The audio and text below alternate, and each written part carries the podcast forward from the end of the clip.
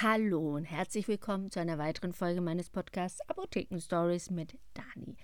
Heute die erste Folge im neuen Jahr und ich freue mich total nach dieser langen, für mich langen Pause hier wieder in meinem schönen Schrank mit ganz vielen Klamotten zu sitzen und diese Podcast-Folge aufzunehmen. Und es soll um das Thema Vorsätze gehen. Aber nicht in dem Sinn, wo ihr vielleicht denkt und wo alles voll ist mit gute Vorsätze, wie kriege ich die umgesetzt, was muss ich machen, kleine Ziele stecken und kurze Zeiten nehmen, also nicht sagen, in zwei Jahren muss ich 20, 30 Kilo abnehmen, sondern eine Woche ein halbes Kilo oder jeden Tag keine Schokolade oder einen Tag keine Schokolade, am nächsten Tag keine, keine Ahnung. Kleine Ziele, wo man wirklich weiß, dass man sie umsetzen kann und auch kleine Dinge funktionieren und können den Körper auch wirklich langfristig verändern und gesünder machen. Zigaretten rauchen, man muss gar nicht von heute auf morgen aufhören, äh, wenn man weiß, dass man das eh nicht schafft. Ja, reduzieren ist auch schon eine ganz tolle Lösung und deine Lunge dankt dir das auch, wenn du statt 20 Zigaretten nur 10 Zigaretten rauchst.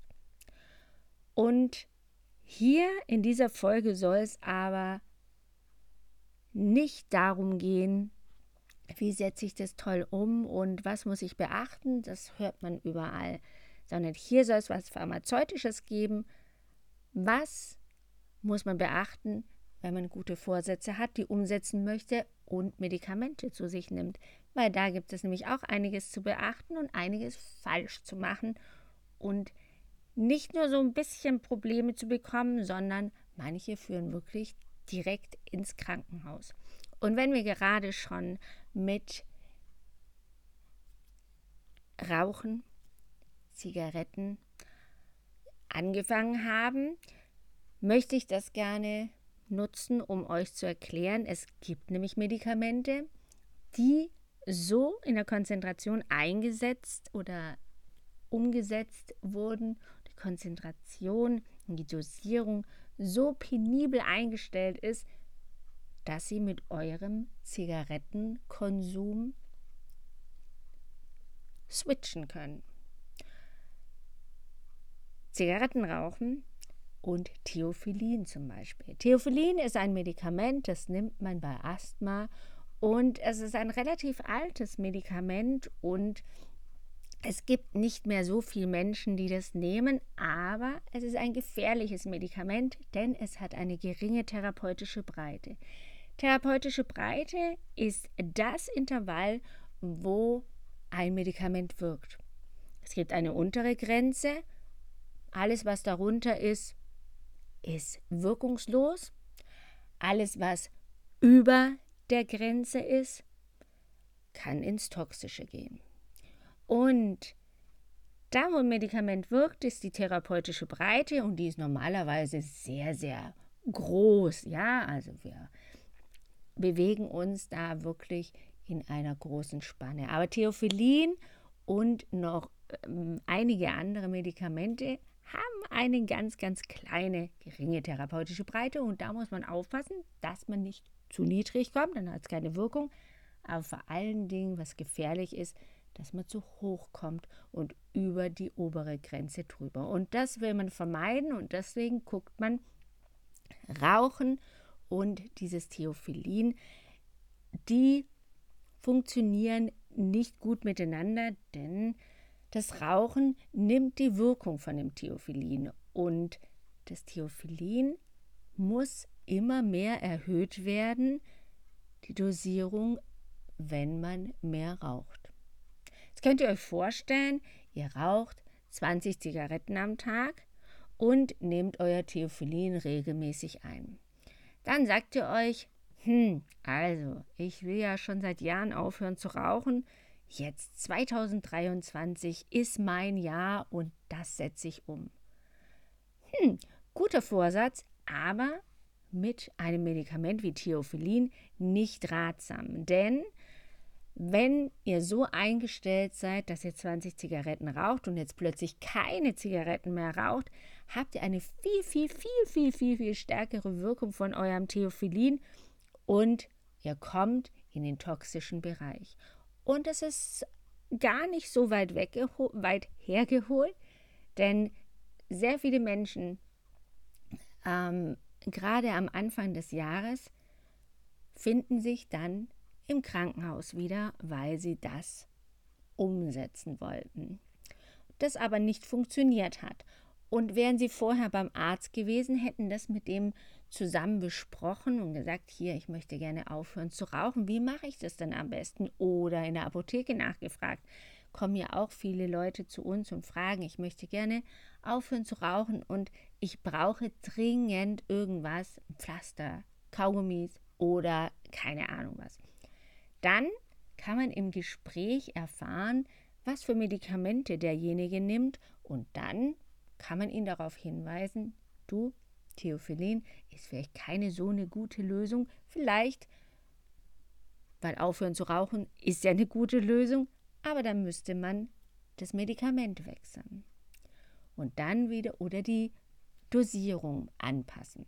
Und dann muss man halt wirklich sagen, okay, ich passe die an um die Hälfte, gehe runter um die Hälfte, weil ich um die Hälfte, also zehn Zigaretten, rauchen möchte oder zehn Zigaretten weniger.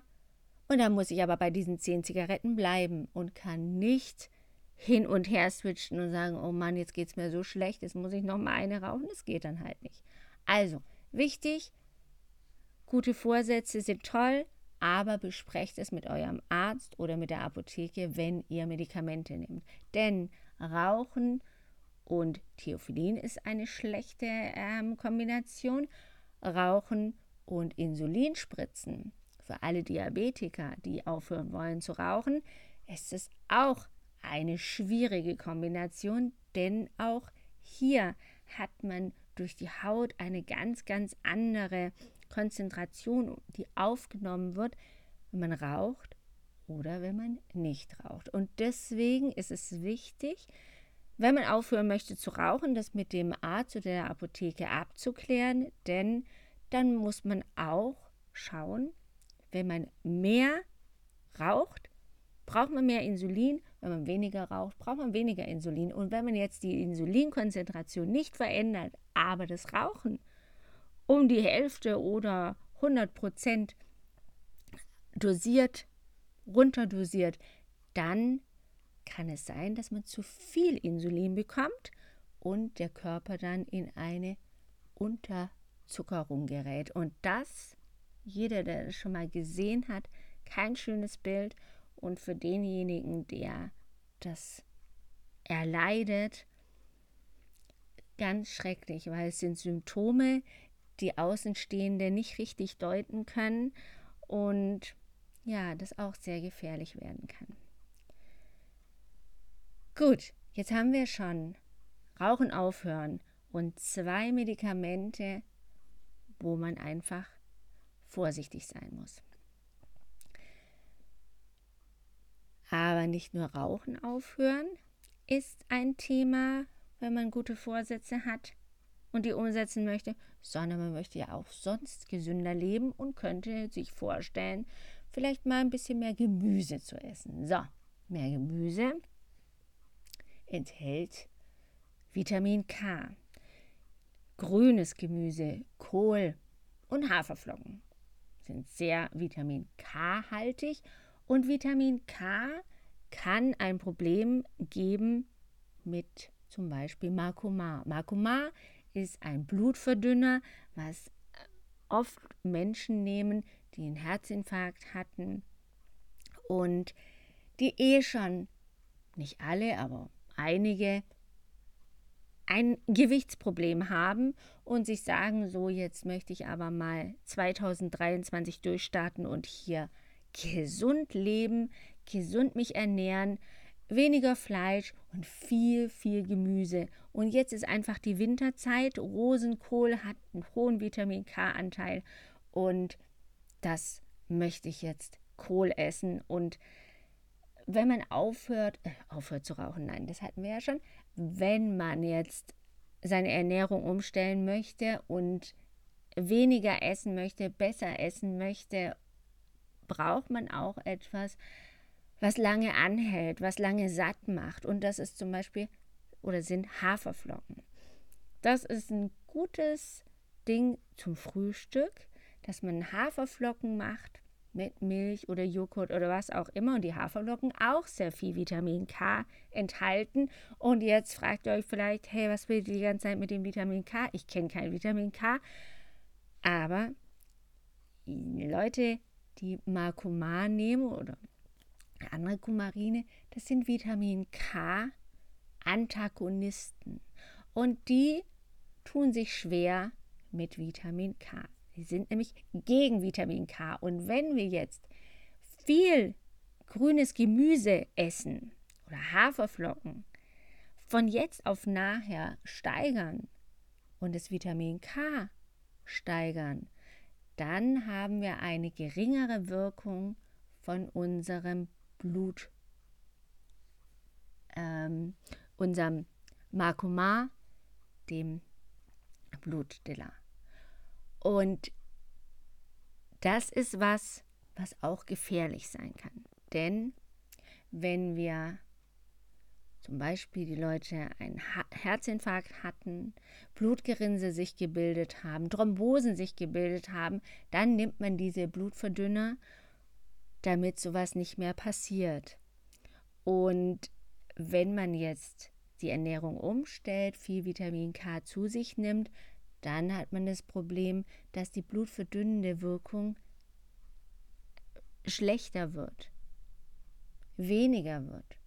Und dann können sich natürlich wieder Thrombosen bilden, Herzinfarkte auftreten und das will man ja nicht. Also auch hier ist man gut beraten in der Apotheke oder auch beim Arzt. So, das soll euch einfach nicht unmotivieren, jetzt zu sagen, okay, ich möchte jetzt vielleicht doch meine Vorsätze ähm, nicht umsetzen, weil ich habe viel zu viel Angst, dass irgendwas passiert. Müsst ihr nicht, wenn ihr keine Medikamente nehmt. Wenn ihr aber Medikamente nehmt, müsst ihr auch keine Angst haben. Geht einfach in die Apotheke, oder zu eurem Arzt, besprecht es. Auch wie ihr vorgeht, damit ihr nicht eure Vorsätze irgendwann begraben müsst, weil sie nicht funktionieren, weil ihr es nicht durchhaltet.